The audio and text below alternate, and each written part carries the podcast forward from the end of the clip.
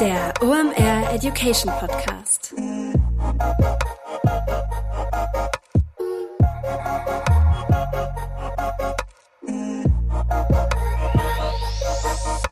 Es ist mal wieder Montag, Zeit für eine neue Folge OMR Education. Mein Name ist Rolf Herrmann. Ich bin der Chefredakteur der OMR Reports. Letzte Live-Aufnahme, die wir für euch haben von dem OMR Festival. Und zwar kommt die aus einem Hümer. Also wir haben in so einem Campingbus aufgezeichnet. War richtig toll. Und mit wem würde ich lieber in einem Campingbus einen Podcast aufnehmen als mit Flo Litters? Ja, wahrscheinlich mit niemand anderem. War unglaublich toll, Flo nochmal live zu treffen, denn das haben wir ganz lange nicht mehr geschafft. Und worüber sprechen wir heute? Ihr wisst, seit dem iOS 14 Update ist in der Facebook- bzw. Meta-Advertising-Welt kein Stein mehr auf dem anderen geblieben. Wir haben das hier schon öfter mal besprochen, aber es gibt immer wieder neue Updates und neue Hacks und Tricks, wie man mit, ja, eigentlich dieser veränderten Welt des Facebook-Advertisings umgehen kann und muss. Also wenn man da nicht komplett untergehen will. Aus meiner Sicht ist das eine Online-Marketing-Disziplin, die sich in den sechs Jahren, seitdem ich diesen Job hier machen darf, komplett verändert hat. Und du brauchst wirklich komplett neue Lösungsansätze, um erfolgreich noch Online-Marketing im Meta-Universum halt zu machen. Wie das funktioniert und du dein Facebook- bzw. Meta-Advertising krisensicher aufstellst, das erklärt dir heute mal wieder in Perfektion Florian Litterst. Jetzt aber noch der Präsenter der heutigen Episode. Heute mit dabei Digital Effects. Das sind SEO-Spezialisten und SEO ist ein wesentlicher Bestandteil in deinem Channel-Mix, über den du mal nachdenken solltest. Denn nichts lieben wir ja in diesen Zeiten als qualitativ hochwertigen organischen Traffic. Warum? Den müssen wir nicht einkaufen. Klar, SEO ist nicht for free. Du hast da gewisse Initialisierungskosten, um das Ganze aufzubauen. Danach generieren aber gut gemachte und SEO-optimierte Inhalte qualitativ hochwertigen Traffic auf deiner Website. Warum? Was geben Leute bei Suchen ein? Fragen, Probleme, die Suche Suche nach Dienstleistungen oder Produkten und dein gut gemachter SEO-Content ist dann die Lösung dafür. Du bist da also mit Riesenschritten durch den Funnel unterwegs. Wie gut das funktioniert, zeigt ein Beispiel, was uns Digital Effects mitgebracht hat. Die haben es zum Beispiel geschafft, bei einem E-Commerce-Kunden durch SEO innerhalb von zwei Jahren den Umsatz von 3,5 Millionen auf 16 Millionen zu steigern und das Ganze zu einem Zehntel der Kosten gegenüber Google Ads. Wenn du dein persönliches SEO-Potenzial auschecken möchtest, dann geh einfach mal auf digitaleffects.de slash Education. Da kannst du dich nämlich für eine Beratung anmelden, um dein SEO-Potenzial einzuschätzen oder dir auch mal eine zweite Meinung einzuholen. Sicher dir also jetzt den kostenlosen SEO-Check bei Digital Effects unter digitaleffects.de slash Education.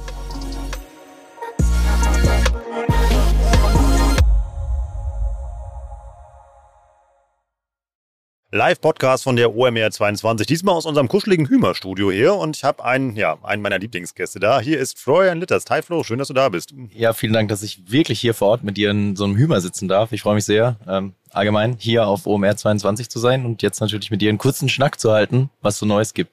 Hast du eine gute Zeit hier? Ich habe eine gute Zeit, man hört es vielleicht ein bisschen an meiner Stimme. Äh, vielleicht hat die eine oder andere schon mal den äh, Podcast zum Beispiel davor gehört, äh, den wir machen durften und stellt fest, die Stimme klingt anders zu meiner Verteidigung, ich spreche hier einfach viel und laut und lange und äh, es ist nicht so stark irgendwie das, das Flüssige, was meine Stimme beeinflusst, sondern eher das laute Sprechen. Das kann ich bestätigen. Irgendwie Flo stand zum Beispiel auf der OMR-Stage und auf der Blue-Stage standst du auch, glaube ich, oder? Also vor, einem, vor wie, dem besten Publikum der Welt. Vor. Genau, ich durfte ein bisschen was erzählen und äh, das war mega cool. Äh, ungewohnt, nicht in die Kamera zu sprechen, sondern vor Menschen. Äh, und ja, deswegen freue ich mich natürlich auch sehr, jetzt hier äh, live in Farbe vor dir zu sitzen und in ein Mikrofon mit dir zu sprechen. Und ich weiß nicht, wann wir das letzte Mal physisch einen Podcast aufgenommen haben, der nicht remote war. So, aber jetzt genug des Vorgedaddels. In guter alter OMR Podcast Education Tradition. Es soll vielleicht noch Menschen geben, die ich nicht kenne. Ich kann es nicht verstehen, aber wir machen es trotzdem. Wer bist du? Was machst du da? Und warum ist es einfach eine saugute Idee, mit über das Thema Facebook Advertising zu reden? Genau. Ich bin Florian von Adventure. Äh, wir machen schon viele, viele Jahre Performance Advertising. Und was ich ganz lustig finde, ich habe heute auch die Keynote von äh, Philipp Westermeier gehört und auch gesagt da, dass Performance Marketing ein bisschen schwieriger wird und deswegen sagen wir mittlerweile, wir machen nicht Performance Advertising, sondern Performance Storytelling, ähm, weil wir einen sehr großen Fokus mittlerweile eben auch auf Content Creation äh, legen und das eben auch in unsere äh, Ad-Strategien mit integrieren, also stark, stark auch eben im Content-Bereich unterwegs sind und damit ja, supporten wir unsere Kunden, die einen großen Fokus im D2C und E-Com haben. Äh, das darf ich gemeinsam mit einem grandiosen Team machen und äh, immer mal wieder mit dir drüber sprechen oder in den Deep Dives, in den OMR Reports und an vielen Stellen darüber das, was wir lernen, zu teilen. Das macht Spaß und deswegen freue ich mich jetzt auf das Gespräch hier auch. Und kleiner Spoiler, es wird demnächst einen ganz frischen äh, Facebook Advertising Report von dir geben. Der liegt in der Schlussredaktion, da könnt ihr euch drauf freuen. Aber ich nehme mal gerade die Überleitung, die du gerade gebaut hast. Wir haben ja in den letzten Podcast immer darüber gesprochen, dass die Kreation ja der Ausweg aus diesem, ja, ich nenne es einfach mal iOS 14 Desaster ist. Ähm, da haben wir in der Vergangenheit schon mal so ein paar Lösungsstrategien, die mal aufgezeigt. Was ist denn gerade im Meta-Universum los? Ja, es steht nicht still, äh, auch jetzt nicht. Und es hat sich, das haben wir mehrfach angerissen, schon sehr stark verändert die letzten zwölf Monate. Und ich glaube, es geht halt immer mehr, noch stärker denn je in Automatisierung. Und äh, da gibt es zum Beispiel als eines der Updates, dass viele der Automatisierungstools, die es in der Vergangenheit im Werbeanzeigenmanager schon gab, im Prinzip ja erstmal nur umbenannt werden, sagen wir es mal so. Das heißt jetzt nicht mehr beispielsweise Automatic Placement, sondern Meta Advantage Plus Placement. Das heißt, ähm, die Automatisierungstools oder die Suite ähm, heißt am Ende Meta Advantage. So wird das ganze Kind genannt. Das heißt, da kann man sich schon mal ein bisschen auf ein Renaming einstellen, wenn man im Werbeanzeigenmanager rumklickt, dass das in manchen Stellen ein bisschen anders heißt. Von der Funktionalität ändert sich da noch nicht so viel, aber auch da werden ähm, auch neue Tools tatsächlich kommen, eine neue Art und Weise, auch wie dann am Ende ja, Anzeigen ausgespielt werden, mit weniger Daten eben, die zur Verfügung stehen, aufgrund der globalen Änderungen im Ökosystem.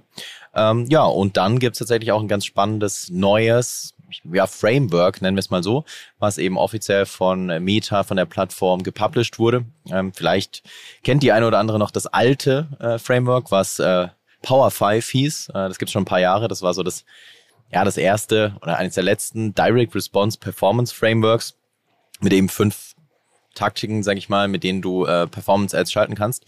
Und das Kind heißt jetzt nicht mehr Power 5, sondern Performance 5. Und äh, was ich ganz spannend finde, ist, dass innerhalb der Performance 5 ein Teil, ja, Creator-Content eben ist. Und äh, da deckt sich tatsächlich auch vieles, äh, was ähm, ja, Philipp in seiner Keynote hatte und äh, wir auch schon öfters gesprochen haben. Dieser Content, dieser authentische Content ist tatsächlich einer der großen Hebel auch aus diesem Dilemma, sagen wir es mal so, heraus. Was heißt das denn jetzt für den Marketer? Ja, äh, das heißt, dass für den Marketer, dass du am Ende, ähm, und die Frage bekomme ich auch ganz oft gestellt, wie, wie kann ich mich äh, in dem, was ich auf dieser Werbeplattform tue, irgendwie anpassen? Und ich glaube, wenn du dich nicht auf die Kreationsebene anpasst, dann hast du eben ein großes, großes Problem. Mm, und das kann vielschichtig passieren, diese Anpassung. Und eben, wenn wir bei diesem Performance 5 Framework bleiben und der Tatsache, dass eben Creator Content offiziell empfohlen wird zu integrieren in deine Ad-Strategie, dann wäre das zum Beispiel, dass wenn du äh, ja schon Influencer Marketing eben machst, dass du auf jeden Fall darüber nachdenken solltest, wie du das mit deinen Page-Strategien verknüpfen kannst. Und da gab es jetzt auch in den letzten Wochen super spannende Updates und äh, ich habe den Eindruck, dass da wenige, wenige drüber sprechen. Ja, und die offizielle Guidance, wir können gerne gleich nochmal das anreißen ein bisschen, die offizielle Guidance lautet eben, dass du versuchen solltest, zehn Prozent deines Media Spends eben über Creator Content auszuspielen. Das ist die offizielle Guidance von Meta. Aus meiner Sicht kann es sogar deutlich mehr sein, weil es eben auch extrem gut performt, authentische Inhalte zu nutzen. Ja, und äh, das eben in deine Gesamtstrategie zu integrieren, oder mindestens auf dem Schirm zu haben, macht Sinn. Ich hole jetzt mal irgendwie ähm, alle mal mit rein, weil ich schon jetzt mal blöde Fragen. Irgendwie heißt das, ist das dann irgendwie mehr so eine Art Influencer-Content habe, wo ich mich bedienen kann, oder baue ich da meine Kreativkampagnen rein, die ich mit Creators zusammen gemacht habe? Äh, ich glaube, man muss da ein bisschen differenzieren. Im Prinzip kann man als Klammer drüber stellen immer User-Generated Content, auch so ein Buzzword, was ich glaube ich äh, ja mehrfach hier gehört habe, auch auf der OMR 22. Auch wir haben darüber gesprochen. Was auch vollkommen unterschiedlich aber auch interpretiert wird. Ja, absolut, also absolut. Ja, ja. Da hat jeder so ein bisschen seine eigene Vorstellung ja. davon, was ist jetzt User-Generated Content. Ich würde sagen, das ist so ein bisschen die Klammer darüber, über mh, authentischen Inhalten. Und ich würde nochmal eine Klammer drüber sogar bauen und würde sagen, es sind halt social-native Inhalte. Weil am Ende muss ja immer die Frage stellen, wo werbe ich hier und wie ist das Werbeumfeld oder das gesamte Umfeld? Und Social ist halt wahrscheinlich ein bisschen anders als andere Werbeumfelder, einfach weil es ja um persönliche Kontakte erstmal geht und um persönliche private Inhalte geht und da sich eben in dieses Umfeld anzupassen, das ist eben der Hebel und dann kannst du das eben über UGC, User Generated Content tun. Das kannst du entweder so tun, dass du eben in deinen Werbeanzeigen diese Inhalte über Video-Ads zum Beispiel ähm, ausspielst, also quasi authentische Video-Ads baust oder eben äh, mit Branded Content arbeitest und da verknüpfst du eben dein Influencer-Marketing stark rein. Branded Content ist, ähm, das hat vermutlich auch, haben viele schon mal gesehen auf, auf Instagram insbesondere, das sind immer diese Beiträge, in denen drin steht, Person XY in einer bezahlten Partnerschaft mit Unternehmen ABC zum Beispiel. Und das kannst du eben jetzt besser denn je aus meiner Sicht mit deinen Page-Strategien verknüpfen, weil du jetzt ähm, komplett neue Möglichkeiten hast in einer Art und Weise, dass es eine sogenannte Creator Approval gibt jetzt über das Collaboration Center im Business Manager. Und das bedeutet, dass du quasi eine dauerhafte Freigabe für das Profil einer Person bekommst äh, und über dieses Profil dann quasi deine Werbeanzeigen ausspielen kannst. Ich glaube, so langsam brauchen wir doch SAF bei der Episode gerade. ja, es ist, es ist nicht so, so einfach, das äh, in zwei Sätzen zu beantworten. Es ist zu beschränkt. Kannst du ein Kampagnenbeispiel damit machen? Also, also wie man sowas baut und wie man sowas am besten nutzt? Also äh, die Frage ist, ähm, hast du eben halt schon äh, Influencer-Marketing und Creator äh, am Start äh, in der Form, die eben ihre organische Reichweite nutzen, um für dich zu werben? Falls ja, dann macht es eben Sinn, das zu, zu kombinieren und am Ende dann zu versuchen eben, und ich weiß, dass es nicht so einfach ist, die Freigaben zu bekommen, dass du eben über das Profil einer Person auch die Werbeanzeigen ausspielen kannst ähm, und das hat einen ganz großen Vorteil auch für die Creator aus meiner Sicht, weil über diesen neuen Weg werden die Inhalte oder müssen die Inhalte eben nicht organisch auf einem Profil eines Influencers hm. geteilt werden. Das heißt, du kannst quasi im Backend des Werbeanzeigenmanagers eine Werbeanzeige im Namen eines Influencers veröffentlichen. Und dieser Inhalt muss nicht öffentlich sichtbar sein, sondern wirklich nur über eine Werbeanzeige. Und das ist halt ein sehr großer Vorteil, hat sehr große Vorteile für die Kreation, auch für das Measurement, wenn wir zum Beispiel darüber nachdenken, wie wird Influencer-Marketing getrackt? Meistens über Codes. Und über diesen Weg kannst du halt diesen Code zum Beispiel einfach aus dieser Werbeanzeige rausnehmen und die Anzeige ohne Code ausspielen. Das heißt also, im Feed oder in der Story würde dann dieser Influencer-Post halt irgendwie auftauchen, ähm, würde der dann, ähm, der dann immer eine Werbeanzeige ist, irgendwie, äh, aber dann aber auch nur, nur bei der Audience äh, des Influencers, den ich gebucht habe. Genau, in dem Fall, genau, richtig, ja. Ähm, so ist das. Ähm, und ähm, ne, wobei du kannst diese Inhalte auch in andere Audiences ausspielen tatsächlich, aber du kannst an die Audience des Influencers auch, also du kannst davon eine Zielgruppe im Werbeanzeigenmanager erstellen und die auch für deine Ads nutzen, aber diese wiederum nur mit dem Inhalt des Influencers. Also es gibt quasi zwei Routen, nochmal zusammengefasst. Du kriegst Zugriff auf das Profil einer Person, kannst damit eine Werbeanzeige bauen und alle Zielgruppen damit bespielen. Du kriegst aber auch Zugriff auf die Zielgruppe dieses Influencers, dieses Creators. Diese Zielgruppe kannst du aber nur mit den Inhalten des Influencers bespielen. Das sind die zwei Routen. Kann ich damit Lookalikes bauen? Also es würde mir jetzt einfallen, dass es ja noch ziemlich cool wäre, dass man sagt, okay, guck mal, wenn die ja diesem Creator folgen, irgendwie passen die ein gewisses Profil, wenn da der Brandfit halt irgendwie da ist, das habe ich den ja ausgesucht, ja. um mit dem eine Kooperation zu machen, ähm, könnte ich ja Nee, ja, nee Kopf. das funktioniert ja. leider nicht. Nee. Habe ich auch schon gedacht, funktioniert nicht. Wäre auch schön, wenn das funktionieren würde. Ja, äh, die Idee hatte ich auch, wollte ich auch ausprobieren, hat nicht funktioniert. Ja, was gibt's noch Neues bei Meta?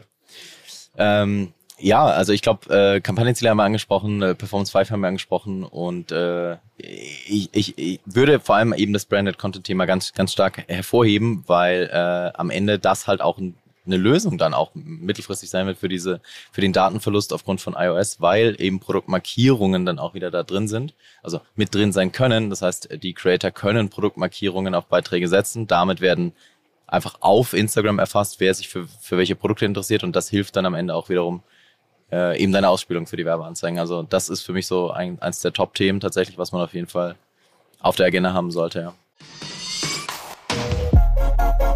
Heute mit dabei Pipedrive, neues Jahr, neue Ziele und vor allem wenn du im Bereich Sales arbeitest, egal ob in einem großen oder kleinen Unternehmen, hast du sehr konkrete Sales-Ziele, die du erreichen sollst und vor allem auch möchtest. Ein strategischer Vorteil ist es dabei, wenn du den Überblick behalten kannst und dafür brauchst du das passende CRM und das ist Pipedrive. Pipedrive ist mehr als nur eine stumpfe Pipeline. Pipedrive bündelt nämlich alle relevanten Informationen zu einem Kunden für dich. Darin findest du sämtliche Vertriebsaktivitäten und Gespräche und vor allem verpasst du auch so keine Nachfassaktion und steigerst so signifikant signifikant deine Abschlusschance. Wir benutzen das hier bei OMR selber und es ist wirklich richtig einfach zu bedienen und sich darin zurechtzufinden und ein richtig tolles Tool. Also jetzt einfach mal pipedrive.com aufrufen und sicher dir da deine 14-tägige kostenlose Testversion und erreiche so viel einfacher deine Ziele für 2024.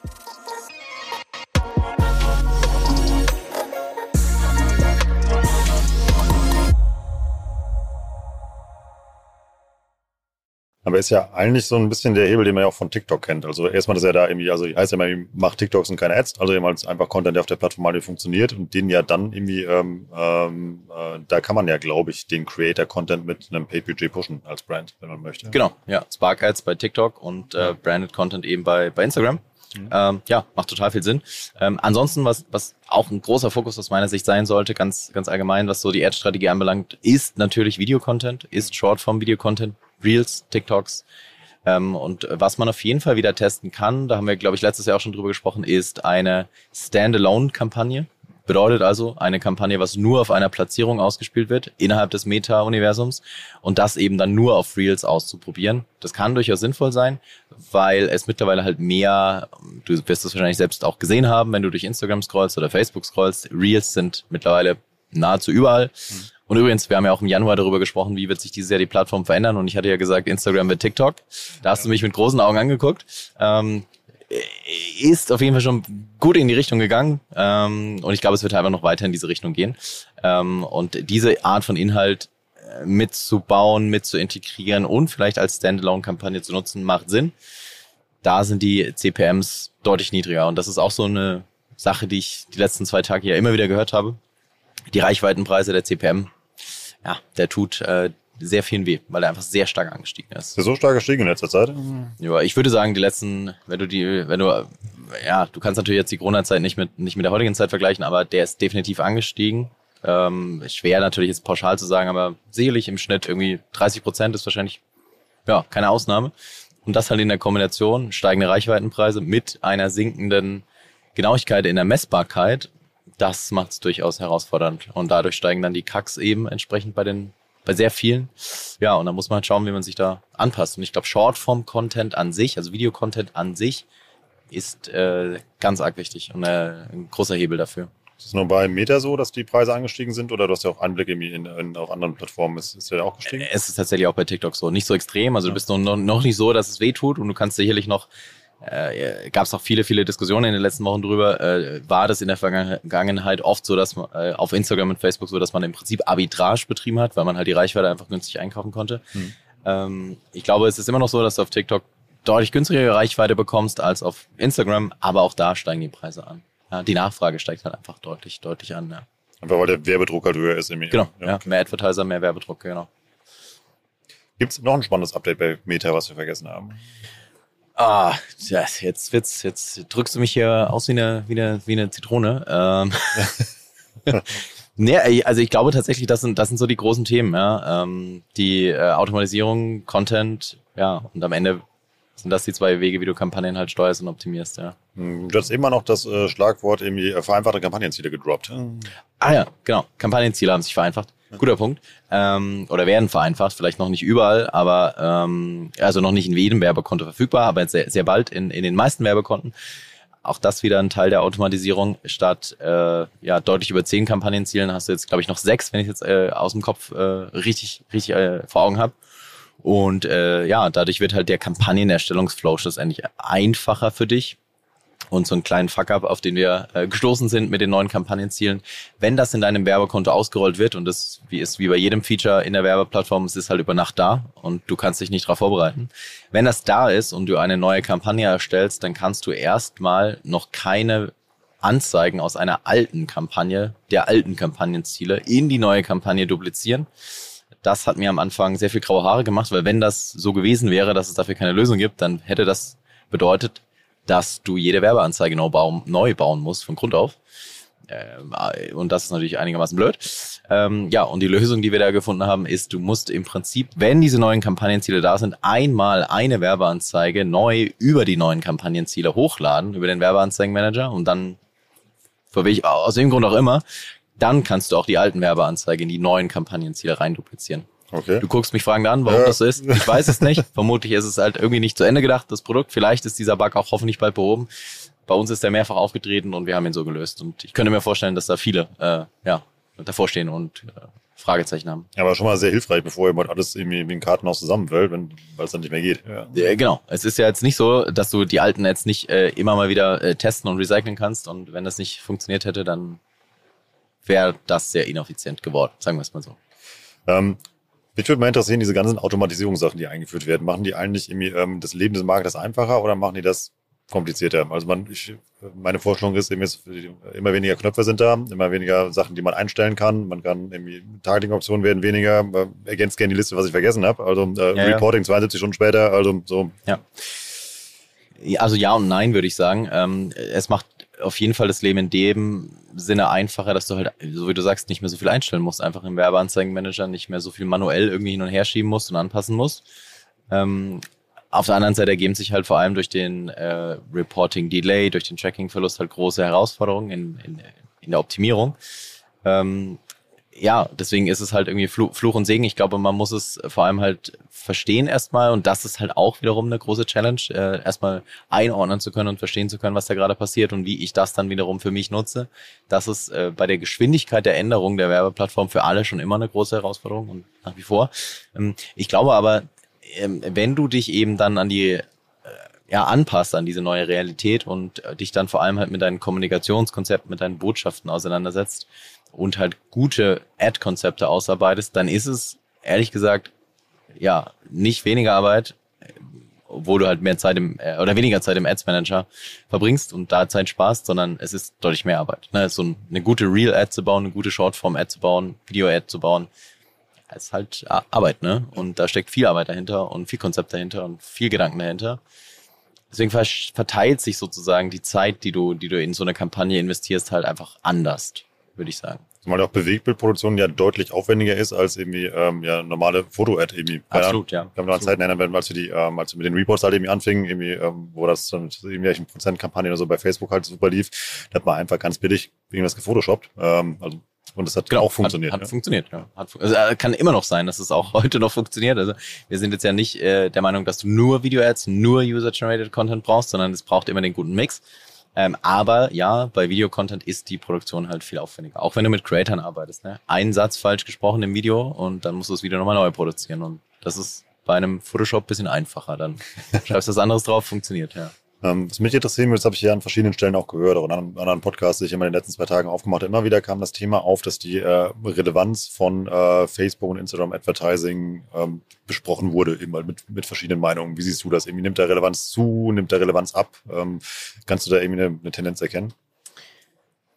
Ich, ja, also ich sehe auch, dass die Relevanz vielleicht für den einen oder anderen, der sich halt der sich gut anpassen kann an vor allem neue, neues Umfeld wie TikTok. Für die Advertiser kann die Relevanz durchaus sinken. Und es ist durchaus so, dass da mittlerweile sehr signifikant die Budgets auch Richtung vor allem TikTok eben gedreht werden. Aber nur für die, die halt eben diese Art des Storytellings beherrschen und gut beherrschen und sich dann auch trauen, ehrlich gesagt, das zu tun. Das ist, TikTok ist für viele vor allem halt auch Mut, mutig sein.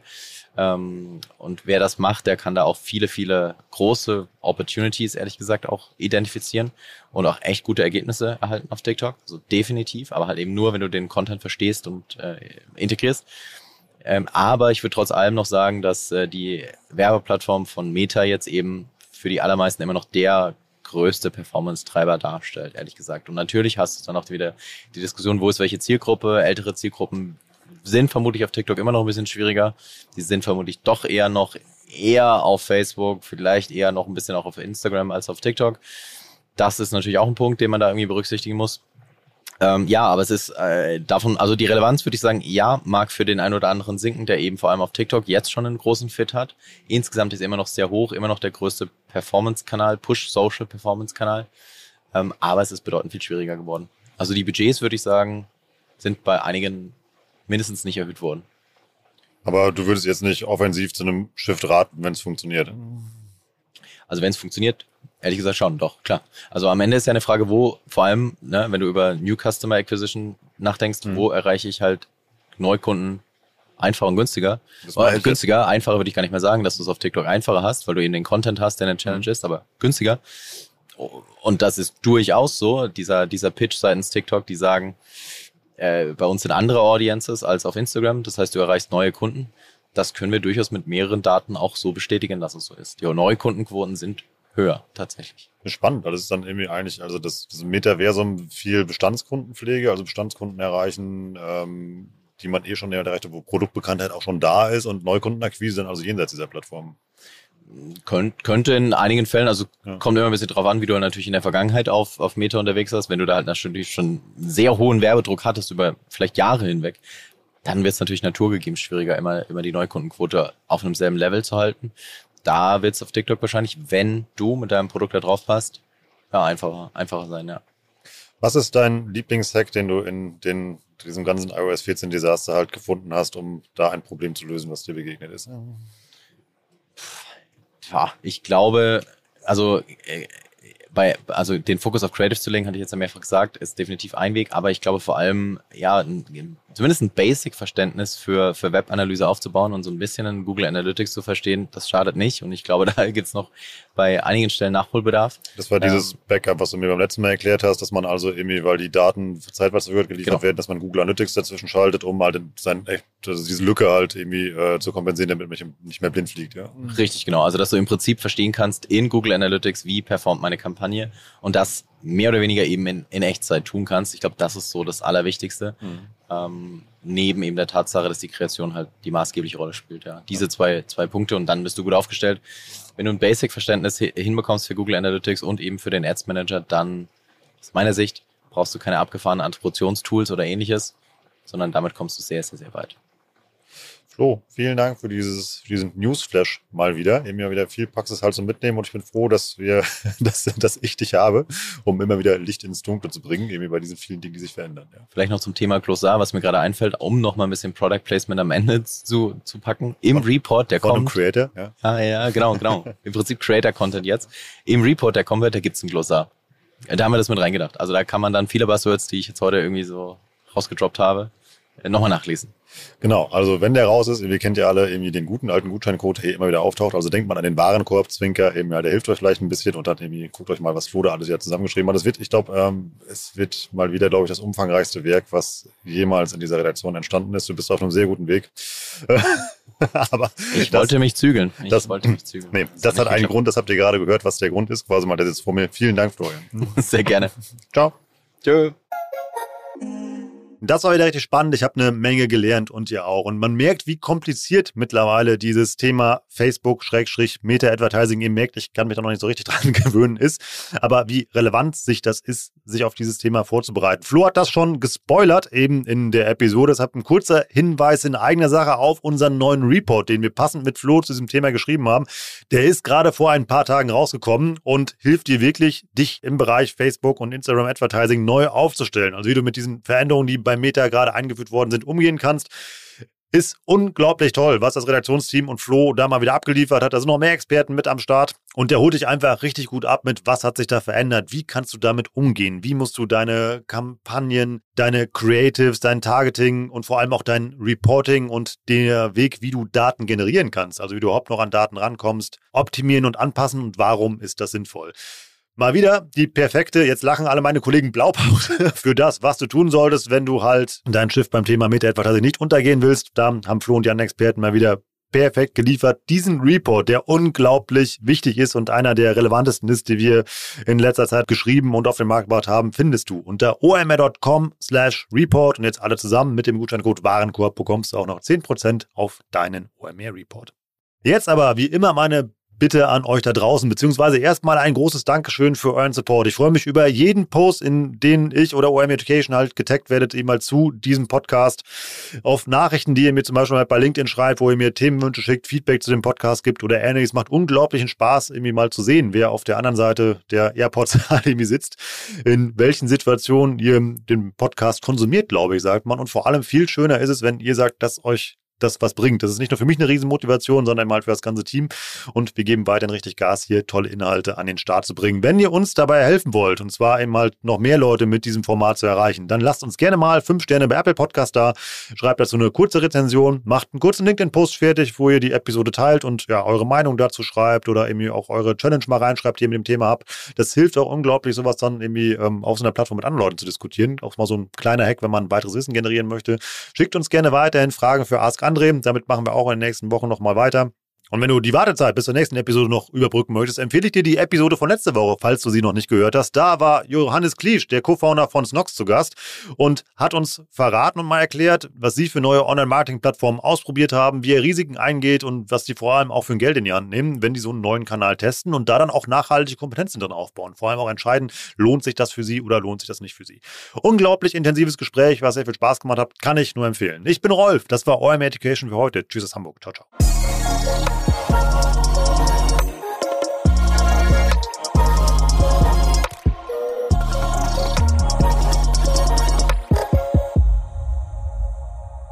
Dieser Podcast wird produziert von Podstars bei OMR.